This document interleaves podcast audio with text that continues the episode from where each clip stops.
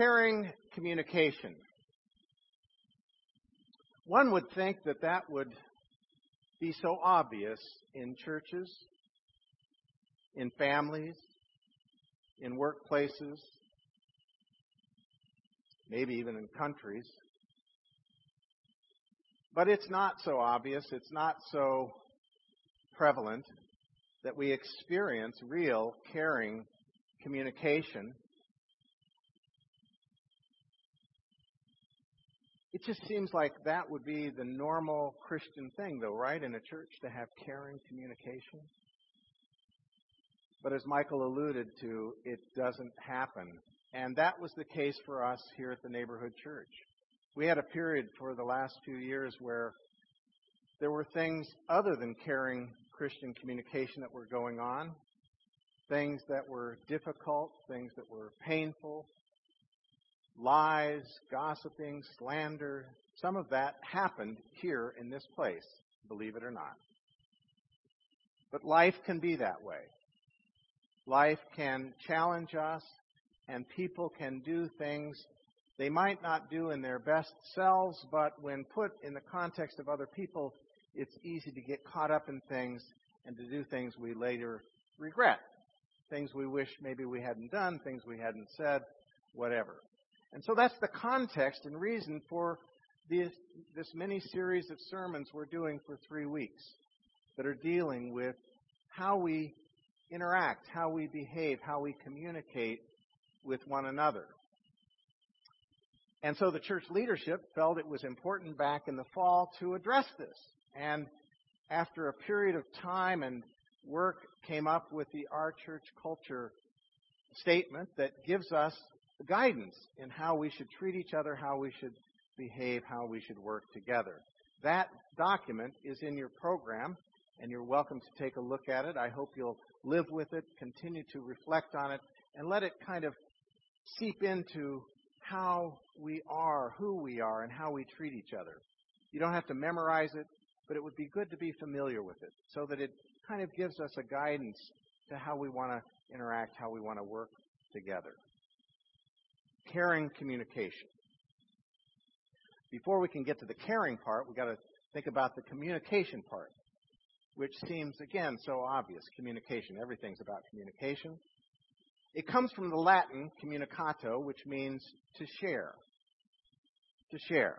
The communication also has to do with connecting. We have to connect. We have to get it right so that the sender of a message is understood by the receiver of the message. That's good communication. An attorney was interviewing a woman who wanted to get a divorce. And she asked do you have any grounds? And the woman replied, Well, we have about two and a half acres. said, No, no, no, that's not what I mean. Do you have a grudge? said, Well, we have a two car one.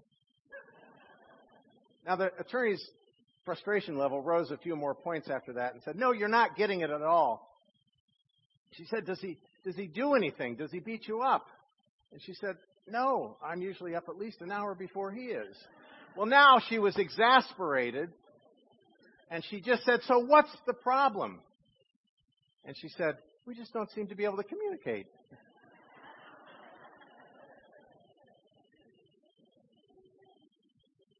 Communication is so important and how we do it. Paul knew of churches that were having lots of conflict and lots of problems, and so many of the letters that he wrote had to do with churches who were struggling to figure out how to work together, how to relate to one another in healthy, positive ways. And so in our Ephesians text, Joe read, he talks about putting away falsehood and speaking the truth to our neighbor because we're members, we're members of one another. We're connected. We're all part of Christ's body. But lies can be so easy and so prevalent. Mark Twain said that a lie can travel all the way around the world while truth is still putting its shoes on.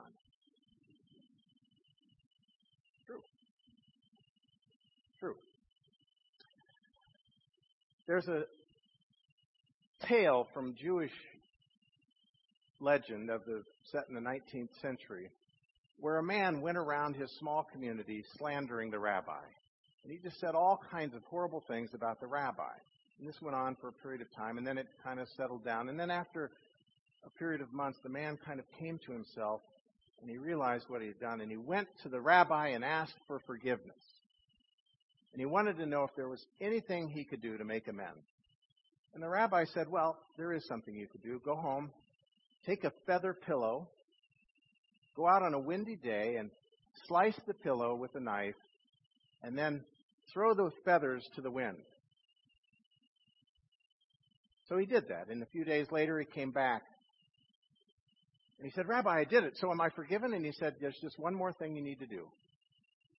I want you to go out and collect all the feathers. That's impossible, the man said. How can I do that? They've scattered everywhere. And that was the end of the tale.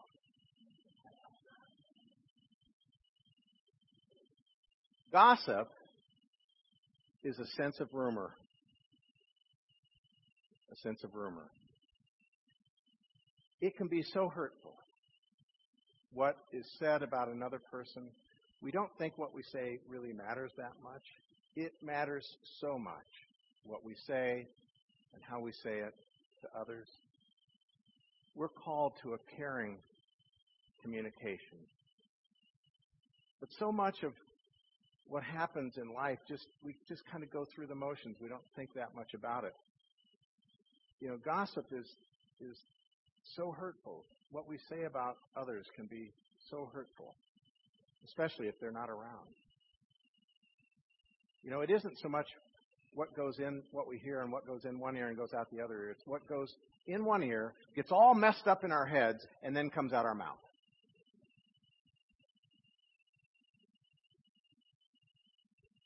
So the first of the points I want to make from our church culture document that's in your bulletin, it's we focused on the first three last week, so we're now focusing on the next three today, is communicate directly and in person with others where, whenever possible, anonymous communication is not healthy.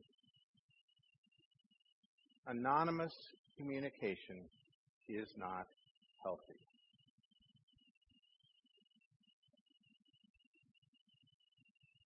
I don't know if you've ever received an anonymous letter. I've received a lot of them.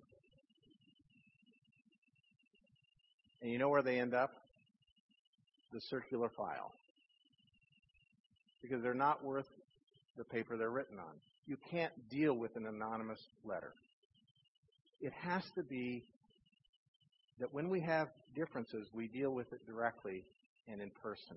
We communicate directly and in person. That's the best way to communicate, especially if there are differences or disagreements. That's caring communication. When you risk having to say something that may be awkward, may be a little bit difficult to get it out to say your truth, but to do it in person and to do it directly. That's so much more genuine and authentic and full of integrity than saying what you want to say behind somebody's back to somebody else, thinking it's never going to get back to the other person, but like those feathers, it just keeps spreading and gets out of hand.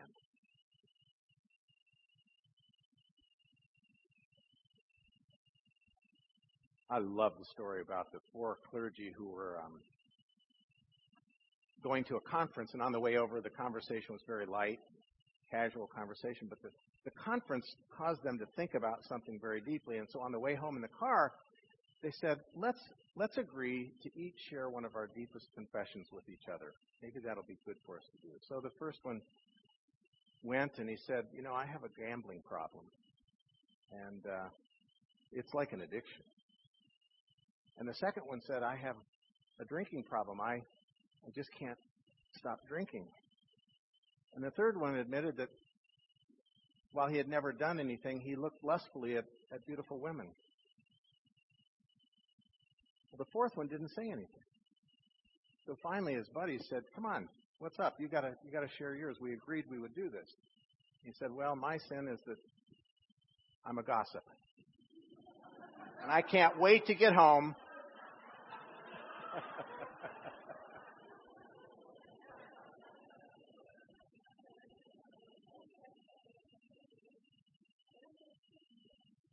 Let me reread just part of the Ephesians passage and put it in the context.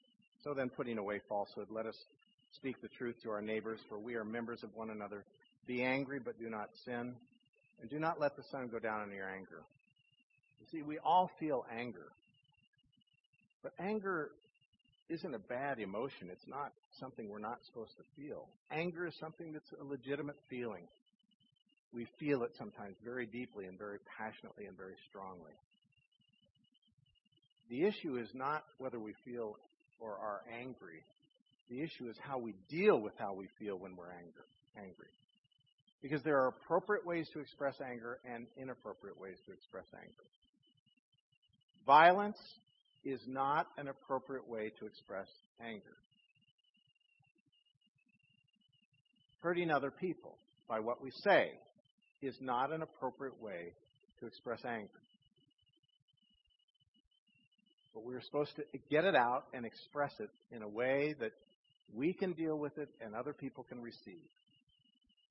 I'd much rather know that somebody's angry with me and why they're angry and why they're upset than to have it come out in other ways that take forever to figure out and try to scoop up like those feathers blowing around.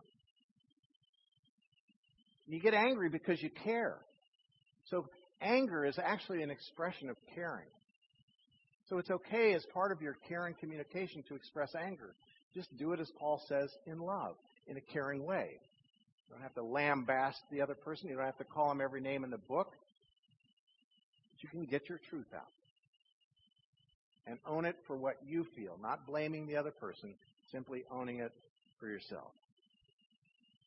He goes on to say, don't let any evil talk come out of your mouths, but only what is useful for building up as there is need, so that your words may give grace to those who hear. Sometimes we think that being loving and caring is a limited resource, and if we give out too much of it, it'll run out. But I totally disagree. It's like it's like using a muscle. The more we use it, the more fit we are and the stronger we become in the use of that particular movement. And if it's caring, the more we care, the more we will continue to care. And we'll be strengthened. And next week, Michael's going to talk about that in bodybuilding, the upbuilding of the body. So only speak what is useful for upbuilding, Paul tells us. And do not grieve the Holy Spirit with which you were marked, Put away from you all bitterness, wrath, and anger, wrangling and slander, together with all malice, and be kind to one another, tender-hearted, forgiving one another as God in Christ has forgiven you. Therefore be imitators of God as beloved children, and live in love, as Christ loved us and gave himself up as a fragrant and offering and sacrifice to God. See, we're called to to fashion our lives in the image of God by following in the way of Christ. We're to be imitators of Christ, and we claim our God image when we try to imitate, try to work our lives in the way of Christ, who was kind, tenderhearted, and gave himself up for others. You look at his actions and the way he treated others. He's almost always kind and tenderhearted. When he spoke, he spoke the truth. If he had a hard word to say, he said it. But he often spoke words of love and comfort. You know that old saying, sticks and stones can break my bones, but words, oh, words, words can kill.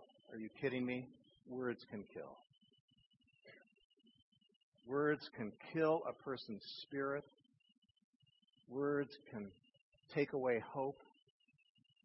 But caring communication, when we truly care, not only do we share our own feelings, we provide a space where others can share their real feelings, whatever they are.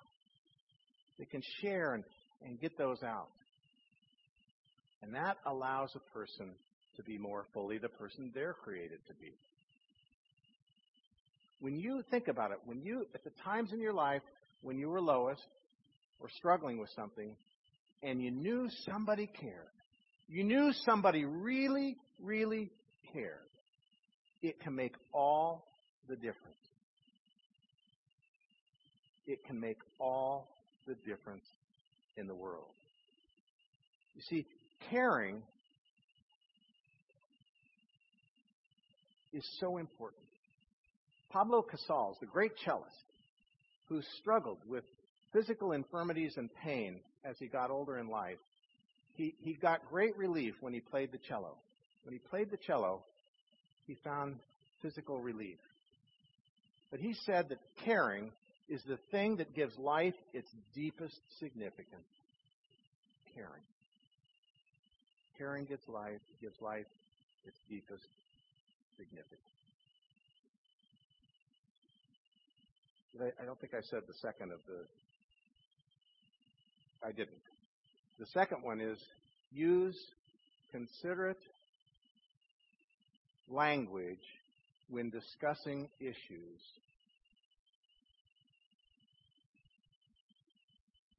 And avoid personal judgment and attacks on others. Wow. Use considerate language. This all connects to what Paul was saying. Use considerate language when discussing issues. Don't make issues personal. Keep issues on the issues, and we can all have different opinions and ideas about those. Don't make it personal. And certainly don't attack each other. That's backbiting and bickering and all the things that drive us, that pull us down in life. Rather, disagree, have differences, that's okay, but work for upbuilding. Use considerate language. So now I want to read from our Colossians text.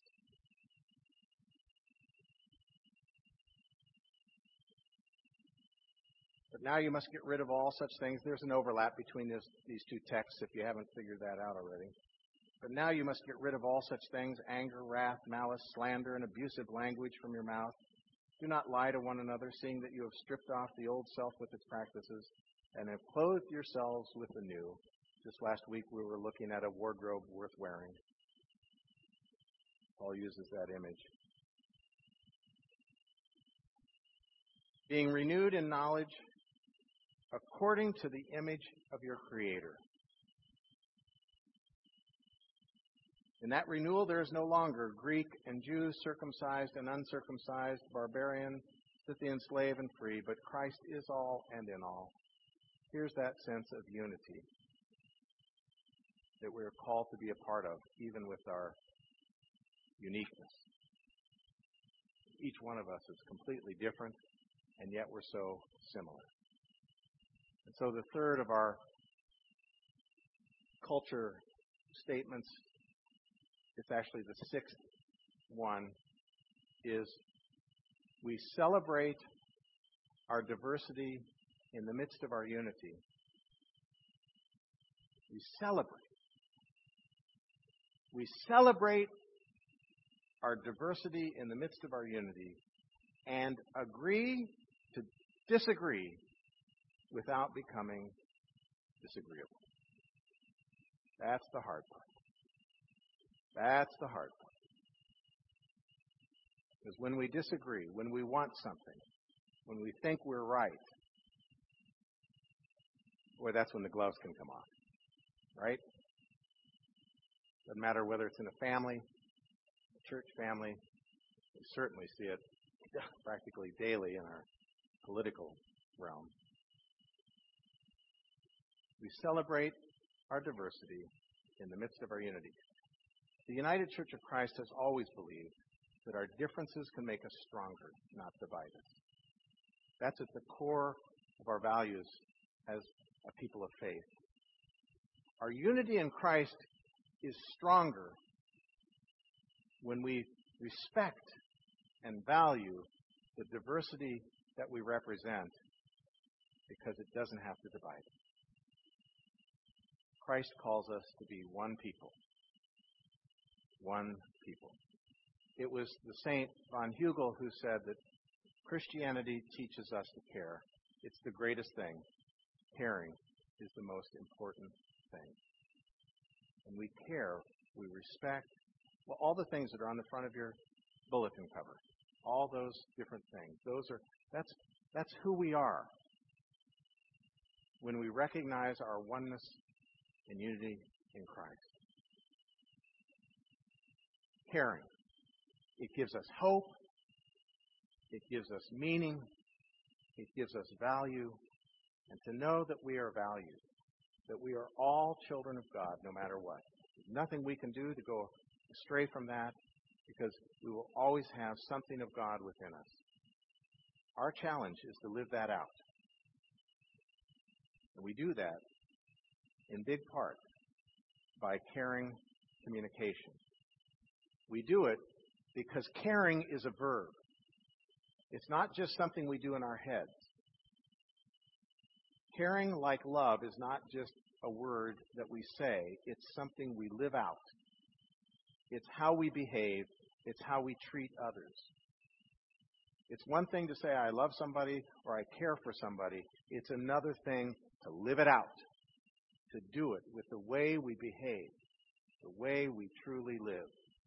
So I'd like to close with a piece that was written by someone in poverty. This person wrote it a number of years ago when there was a gathering against poverty in our country, which continues. It was in Old Town, Albuquerque, and it was later printed in El Papel, and I'd like to share it with you now as a way of closing. I was hungry, and you formed a humanities club and discussed my hunger. Thank you. I was imprisoned, and you crept off quietly to your chapel in the cellar and prayed for my release. I was naked, and in your mind you debated the morality of my appearance. I was sick, and you knelt and thanked God for your health. I was homeless, and you preached to me of the spiritual shelter of God. I was lonely, and you left me alone to pray for me. You seem so holy, so close to God, but I'm still very hungry, lonely, and cold. So where have your prayers gone? What have they done? What does it profit a person to page through her book of prayers when the rest of the world is crying for help? Caring communication. We are called to be a people